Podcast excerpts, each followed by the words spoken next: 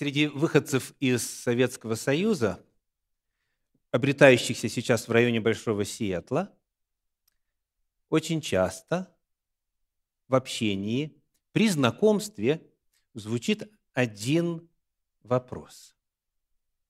Узнав, как вас зовут, и, может быть, сколько вы уже живете в США,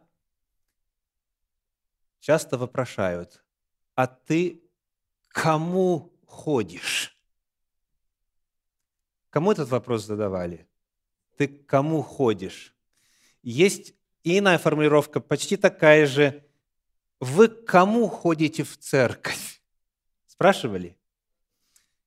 Очень часто можно этот вопрос встретить, в особенности вот раньше, когда большая часть иммигрантов из бывшего Советского Союза, здесь были иммигранты, приехавшие по религиозной линии. И поэтому как бы по умолчанию было понятно, что кто-то, что все куда-то ходят, и был вопрос только «куда?». Но вопрос задавался не «куда?», а как «кому?». Кому? И до сих пор этот вопрос можно услышать. Вопрос к вам. Как бы вы на этот вопрос ответили? Вот если бы вас спросили, вы к кому ходите, как бы вы ответили на этот вопрос? Моя проповедь сегодня называется так. Чья это церковь? Чья это церковь? Я приглашаю вас открыть Священное Писание на первом послании апостола Павла к Коринфянам, первой главе, мы прочитаем там стихи 11 и 12. 1 Коринфянам, первая глава, стихи 11 и 12. Ибо от домашних хлоиных сделалось мне известным о вас, братья мои, что между вами есть споры. Я разумею то, что у вас говорят, я Павлов, я Полосов, я Кифин, а я Христов. Оказывается, этот феномен древний. Еще в первом веке, когда только лишь христианство набирало обороты, распространялось, создавались общины – в частности, в Коринфе была вот такая практика. Я Павлов, я Аполосов, я Кифин, как по-иному Петров, да, Кифа – это второе имя апостола Петра, а я Христов. Помните ли вы, кому именно было написано это послание, первое послание к Коринфянам?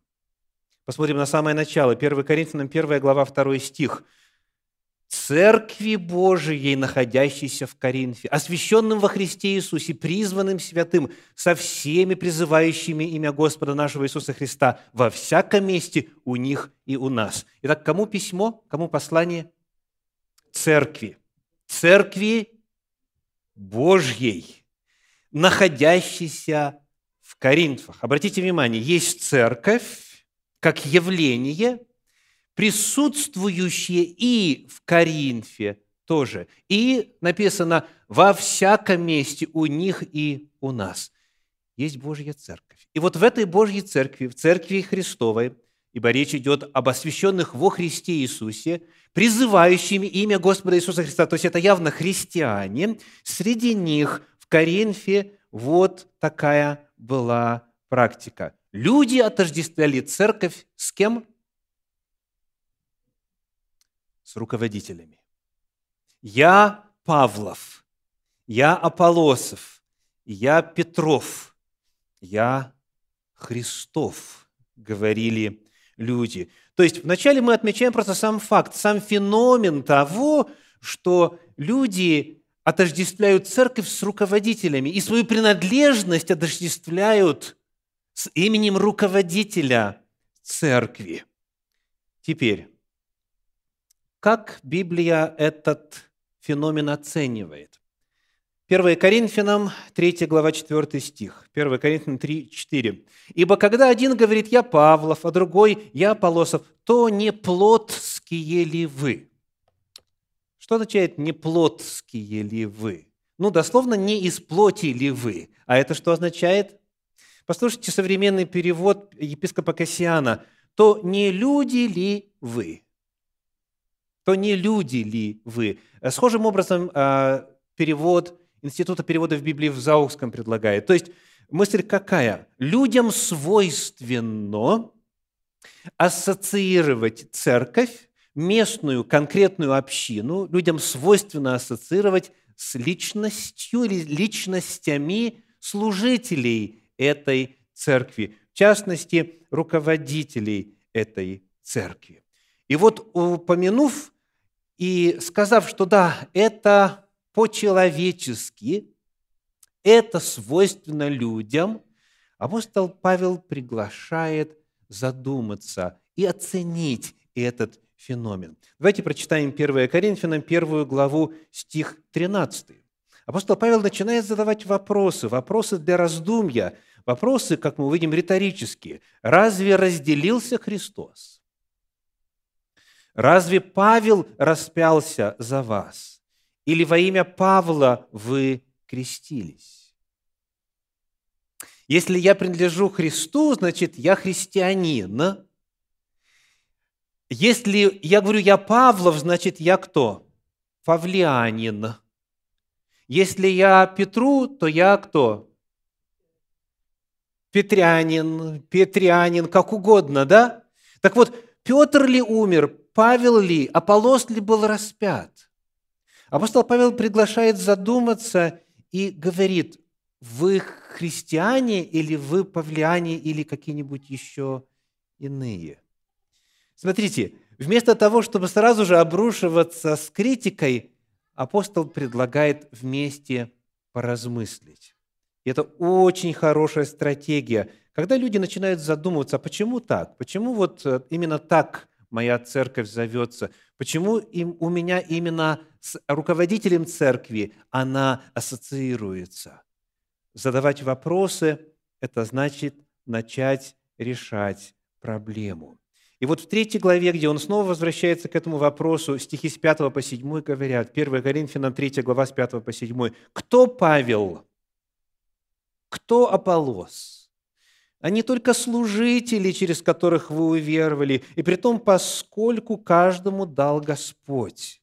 Я насадил, Аполос поливал, а возрастил или взрастил, взрастил Бог – Посему и насаждающий, и поливающий есть ничто, а все Бог возвращающий. Мы с Ириной сегодня не договаривались о том, какая будет тематика детской истории. Но я надеюсь, вы запомнили главную суть. Семя, семя, оно является определяющим в процессе роста. Потому что если даже самая лучшая почва, если самый лучший уход, полив – и защита от оленей и иных, так сказать, потенциальных вредителей, если в семени не будет силы, жизненной энергии, если это будет семечко, изготовленное из дерева, из э, камня, из бумаги, из пластика, оно будет идентично выглядеть подлинному, настоящему. Оно никакой, никакой силы не имеет. Главное, главное, говорит апостол Павел – это то, что делает Бог. Бог создал семя, Бог туда вложил ДНК, Бог наделил это семя силой. Когда есть соответствующие условия, эта сила себя являет. Появляется росточек, появляется растение, потом а, все, что дальше было запланировано. То есть апостол Павел делает очень важный тезис. Кто Павел, кто Аполлос? Это служители, это те, которые создавали условия. Для чего? чтобы Бог взрастил. Они только служители, через которых вы уверовали. Я насадил, говорит апостол Павел, он был основателем этой церкви. Аполлос поливал, он был вторым служителем. А возрастил Бог. Посему и насаждающий, и поливающий есть не что, а все Бог возвращающий. Итак, какой ответ на вопрос, чья это церковь, дает вот этот отрывок Священного Писания? Первая и третья глава первого послания к Коринфянам. Давайте все вместе. Чья это церковь? Божья. Давайте еще раз. Чья это церковь? Божья, Христова. То есть все главное и все, что связано с появлением этой церкви, с ее созданием, с ее ростом, это все Божье дело. А у Бога есть помощники, есть служители, есть слуги, есть рабы, если угодно, которые ему в этом деле помогают. И отсюда минимум два предостережения. Во-первых, предостережение руководителям. Дорогие руководители церкви, пресвитеры, диаконы, руководители отделов церкви, члены совета, какое служение бы вы ни выполняли, помните, что это Божья церковь. Это не ваша церковь. Это не моя церковь. Это не старшего пресвитера церковь. Это не как, никого в отдельности. Или вы не можете сказать, это мой отдел церковного служения. Можете сказать, я служу в этом отделе церковного служения. Так? То есть первое предостережение руководителям, помните, что это не ваша церковь. Вы лишь служители. Вы знаете, с одной стороны, это ограничивающие предостережения, с другой стороны, очень воодушевляющие. Потому что, ну, ограничивающие почему? Чтобы служитель не делал церковь своей вотчиной, чтобы он не считал ее своим а, так сказать, проектом, да, и чтобы он не относился к детям Божьим с, с чем? С высокомерием, может быть, еще? со своими требованиями, да, именно личными своими требованиями, со своим видением и так далее. Да, то есть это ограничивающее предостережение но оно облегчающее и благодатное для служителя. Почему? Потому что it's not about him, да? Не в нем суть дела. Это Божье дело.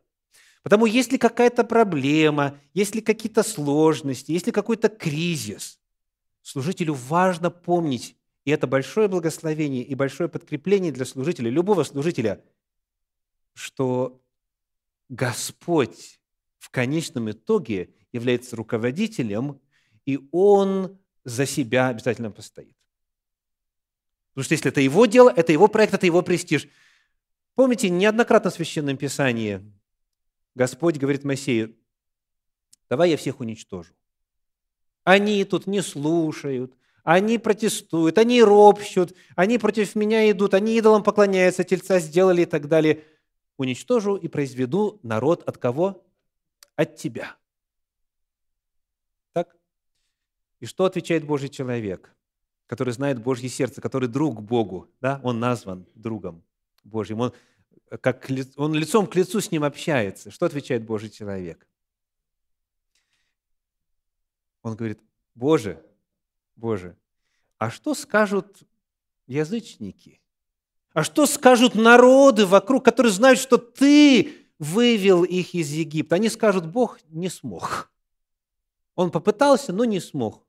Он вывести вывел, а довести не смог. Представляешь, какое будет поношение имени Твоему, Господь? Служители, субботняя ли школа, диаконский ли отдел, музыкальный ли отдел, молодежный ли отдел, неважно какой отдел. Слышите? Младшая молодежь, старшая молодежь. Помните, что если вдруг как чего-то вам не достает, или в вашем отделе что-то, какое-то нестроение – напоминайте Господу, Господи, это Твоя молодежь, это Твои дети, это Твои учителя субботней школы, это Твои диаконы, это Твоя церковь. Провозглашайте это, делайте это исповеданием веры. Приносите всех этих ваших подопечных Господу. Какое будет бесславие, Господь, имени Твоему, если вот этот и этот и этот уйдет, отпадет, а поддастся искушению и так далее – Боже, возри на дело Твое и устрой его. Итак, это предостережение для руководителей и ободрение руководителям, а также предостережение кому? Членам церкви. А именно, дорогие, не ставьте служителей на место Бога. Вы принадлежите к Божьей церкви. Он Господь Иисус Христос обладает всей мудростью, всей силой и всем необходимым, что вам нужно для духовной жизни. То есть у Бога напрямую можно получить консультацию по вопросам взаимоотношений в семье ли, с соседями ли, на работе ли. Напрямую. Воззови ко мне, давайте все вместе, и отвечу тебе, кто сказал – Господь сказал. Понимаете? И неоднократно сказал. Потому если вдруг какой-то вопрос, несите это к Богу. Теперь, если у вас вопрос по отрывку Библии или непонятная богословская концепция, Помните, что Господь – пастырь мой. И у Него есть все ответы. Сила ли нужна, помощь ли нужна. Это не, не означает, что теперь это самое, совет надо распустить, и руководители не нужны. Нет, Бог поставил церкви, апостолов, пророков и, и прочее, прочее. Но нельзя, нельзя заменять, нельзя возводить на такой пьедестал, при котором, если, скажем, пастора нет или руководителя нет, то и дела нет. Нет. Церковь – это Божья церковь. И вне зависимости от того, кто сейчас служит в том или ином качестве, Бог свое дело сделает. Потому, возлюбленные, говорит апостол, не ставьте служителей на место Бога. Помните, что у каждого свое служение. Итак, наша проповедь сегодня называется как? Чья это церковь? И первый ответ, который мы обнаружили, звучит очень понятно. Это церковь Божья. Это церковь Бога Живого. Это церковь Иисуса Христа. Он ее основатель, он ее глава, и она есть его тело. Есть ли иные ответы на этот вопрос? Чья это церковь? Что еще в Библии мы можем прочитать в этом же первом послании к Коринфянам на тему о том, чья это церковь? Давайте посмотрим на несколько отрывков. 1 Коринфянам 3 глава, стихи 8, 9 и 11. 1 Коринфянам 3 глава, стихи 8, 9 и 11. «Насаждающий же и поливающий суть одно, но каждый получит свою награду по своему труду, ибо вы соработники у Бога, а Ибо мы, пишет апостол Павел, мы соработники у Бога, а вы, Божья нива, Божье строение. Вводится новый образ. Образ семени, а, растений, жатвы, так? И второй образ – образ здания, Божье строение. 11 стих. «Ибо никто не может положить другого основания, кроме положенного, которое есть Иисус Христос». Вводится еще один образ – образ здания. И Иисус Христос здесь кто? Или в каком э, образе представлен? Основание. Иными словами, фундамент. Так? Фундамент. Иисус Христос – это фундамент, это основание церкви. Хорошо? И я вспоминаю живо в период, когда Советский Союз развалился, едешь по городу и видишь много фундаментов. Тут залили под дворец спорта, тут залили фундамент под дом пионеров, тут под многоквартирный дом. И так оно годами, годами, годами стоит, только лишь фундамент. Представьте, если бы церковь была бы лишь фундаментом и больше ничего. Чего этот образ требует? Вы – Божье строение. Есть фундамент. Без фундамента, без фундамента никак нельзя. Иисус есть основание.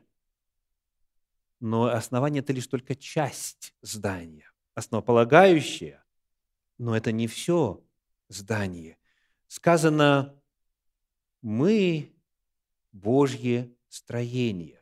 Эту же тему апостол Петр подхватывает. Первое послание Петра, 2 глава стихи с 4 по 6 написано так. «Приступая к нему, камню живому, человеком и отверженному, но Богом избранному, избранному, драгоценному, и сами, как живые камни, устрояйте из себя дом духовный, священство святое, чтобы приносить духовные жертвы, благоприятные Богу Иисусом Христом. Ибо сказано в Писании, «Вот я полагаю все не камень краеугольный, избранный, драгоценный, и верующий в него не постыдится».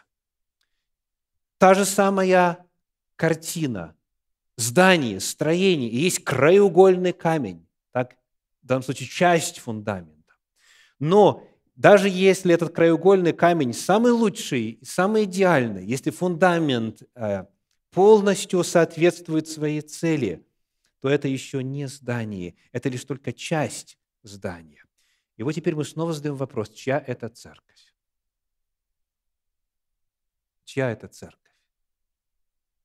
Спасибо, спасибо за ответы. Библия говорит, Библия говорит, вы, духовные камни, на этом фундаменте устрояетесь. То есть Бог возводит это строение, используя вас как строительный материал. Вы, духовные камни, устрояете из себя духовный храм вместе с Иисусом Христом. Потому это, во-первых, церковь Иисуса Христа, а во-вторых, это церковь чья? Наша. Наша. Потому что церковь представлена в образе камней. И в здании нужны разные, разные, разные материалы. И каждый элемент здания очень нужен. Каждый элемент здания несет свою функцию, осуществляет свою часть нагрузки, и без него здание невозможно. Кто в это верит? Давайте проверим. Кто считает себя камнем или частью, частью здания церкви? Можете руку поднять? Кто есть живой камень в здании церкви?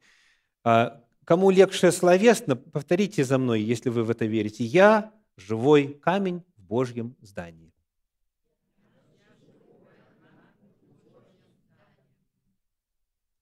Как-то равномерно. И там, и там, и там. Это самое. Хорошо, так что не буду повторять. А, возможность снова это исповедать. Хорошо. Соответственно, это чья церковь? А если вы за себя бы отвечали? Верите? Это моя церковь. И вот теперь, когда у нас есть вот эта картина, Иисус Христос – это краеугольный камень, Иисус Христос – это основание, и дальше на нем, начиная со времен апостолов, возводятся камни. И в каждой конкретной общине, которая создана 10 лет назад, 20 лет назад, 30, 40, 50 и так далее, в каждой конкретной общине есть свои конкретные живые камни, конкретные члены церкви, конкретные люди, которые являются частью этого здания и возводят его собою для славы Господа – Теперь задается самый важный вопрос с точки зрения практики. Давайте читать снова 1 Коринфянам 3 глава, стихи 12 и 13. 1 Коринфянам 3 глава, стихи 12 и 13. «Строит ли кто на этом основании из золота, серебра, драгоценных камней, дерева, сена, соломы, каждого дела обнаружится, ибо день покажет, потому что в огне открывается. И огонь испытает дело каждого, каково оно есть. В этом здании, где основанием является Иисус, есть материалы разного качества. Так дайте себе оценку. Давайте посмотрим снова на 12 стих. Я буду снова читать, и каким материалом вы себя чувствуете, поднимайте руку в тот момент. Хорошо? Готовы? На этом основании строят из золота, серебро, драгоценные камни, дерево, сено, солома. Помните, мы отвечаем на этот вопрос в какой перспективе? Приближается день, который все выявит. День чего?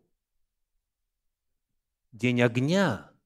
Потому что дальше написано, огонь испытает, огонь испытает качество поместного церковного здания. Апостол Павел поднимает очень важный вопрос.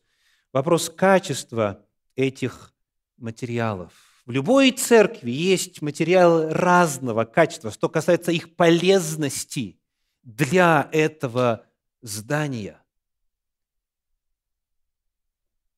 Наша семья в 2004 году приобрела в этой стране первый дом – когда мы искали, где купить, мы, естественно, отталкивались от двух факторов. Что мы себе можем позволить, в каком районе. И второе, поскольку нужно было разъезжать от Эверета до э, Такомы и дальше, нужно было, чтобы где-то в центре жить. Поэтому город оказался понятный, да? Рентон.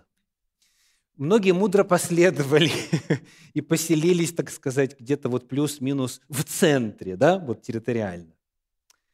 Дом, который мы купили, был самый дешевый, который мы могли найти в том районе.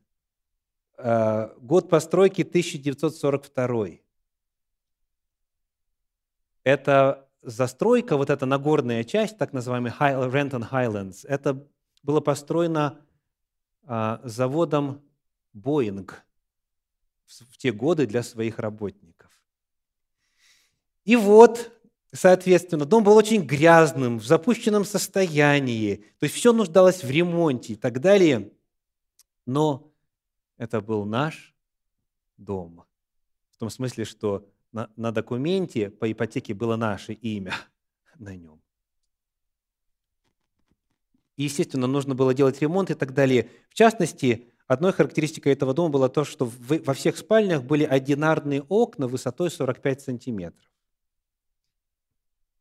Как моя жена их называла, бойницы. Такие узенькие, знаете, чтобы снаряд, если попадает, то это сам, вот, не, не слишком много урона принес. И, соответственно, мы решили их поменять. Когда мы устанавливали окна большего размера, то нужно было и оконные проемы увеличить. Вот тогда мы могли обнаружить, какого качества, из каких материалов был построен этот дом. То есть, соответственно, мы увеличивали чуть вправо, чуть влево и вниз главным образом. Да? вот что мы обнаружили. Ну, вы знаете, как тут дома строятся. Рама идет, деревянная рама.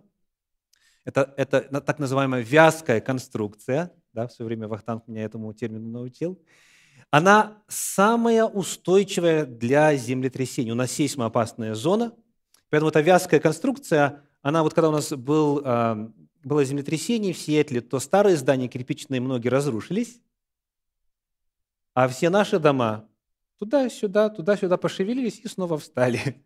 Только трещины там нужно было в гипсокартоне заделать, и, как говорится, вот. Ну, как бы то ни было. Так вот, идет рама.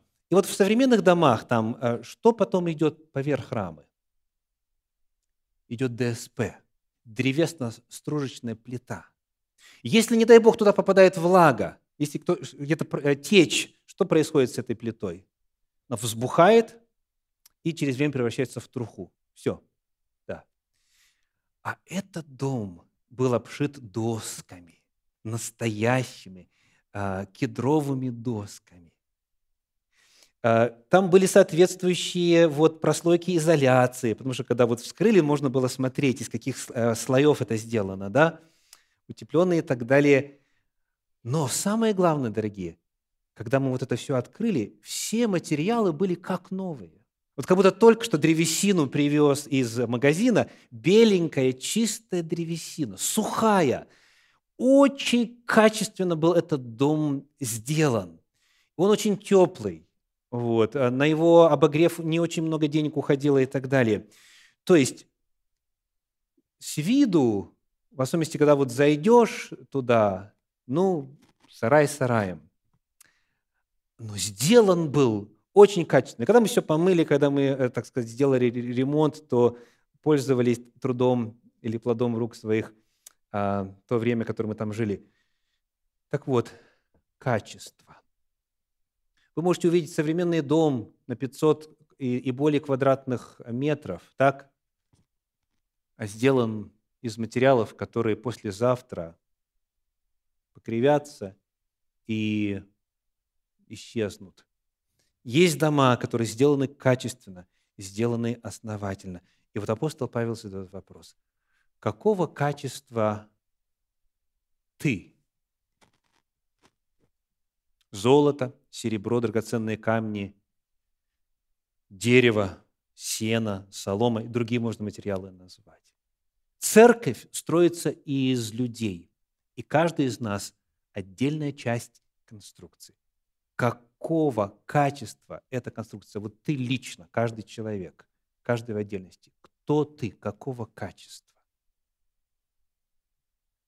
От этого зависит прочность конструкции в целом. Апостол Павел ставит вопрос ребром. Какие качества ты привносишь в это строение? Насколько ты качественный материал? Какую пользу, иными словами, ты приносишь этой общине? Насколько важную роль ты играешь, чтобы эта община, она держалась вместе, как единое здание, и не была подвержена разрушениям, когда бури, когда дождь, когда ветер, когда землетрясение, когда иные стихии.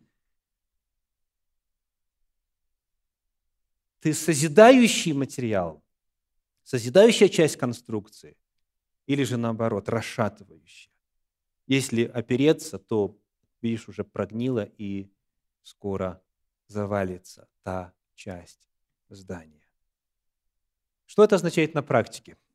1 Петра, 2 глава, 5 стих говорит, «И сами, как живые камни, устрояйте себя дом духовный, священство святое, чтобы приносить духовные жертвы, благоприятные Богу Иисусом Христом».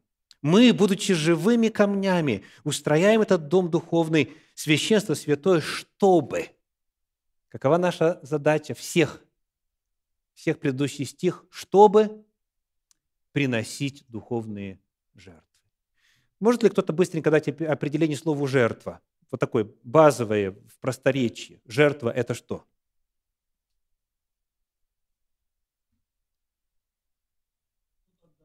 Что-то отдавать надо. Согласны? Согласны?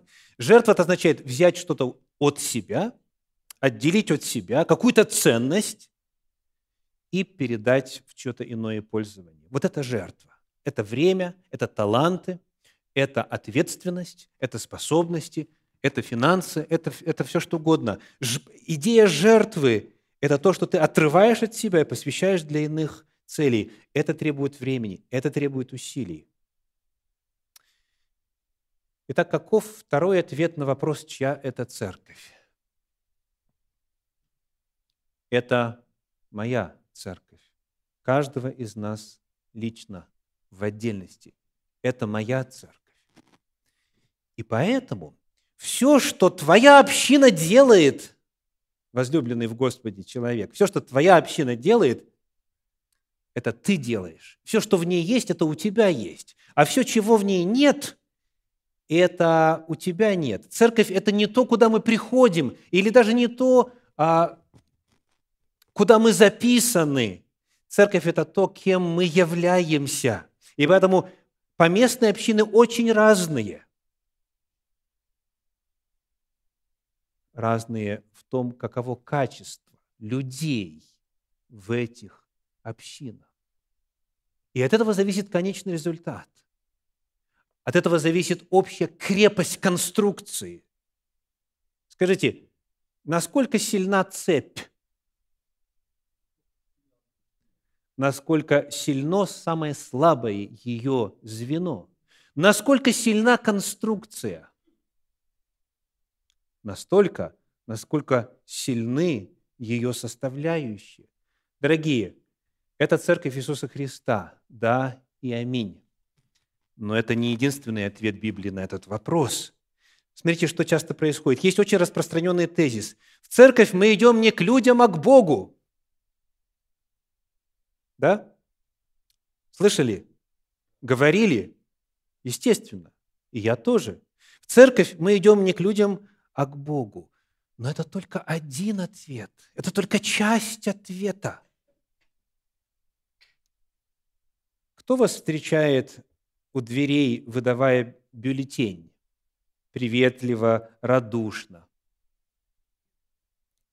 Кто? Но если вы в церковь идете не к людям, а к Богу, то кто вас встречает? Бог вас встречает. Да? То есть вот Бог открывает двери, говорит, проходите, пожалуйста, шаббат шалом, там, или happy Sabbath, или благословенной субботы, да, и так далее, с Днем Господним. Вот, пожалуйста, проходите, и так далее, радушно и так далее. Или же, или же этот Бог, наоборот, не приветствует, забудет вручить бюллетень, потому что в это время он с другим Богом разговаривает, общается, и даже не видит, что прихожане или посетители заходят, так?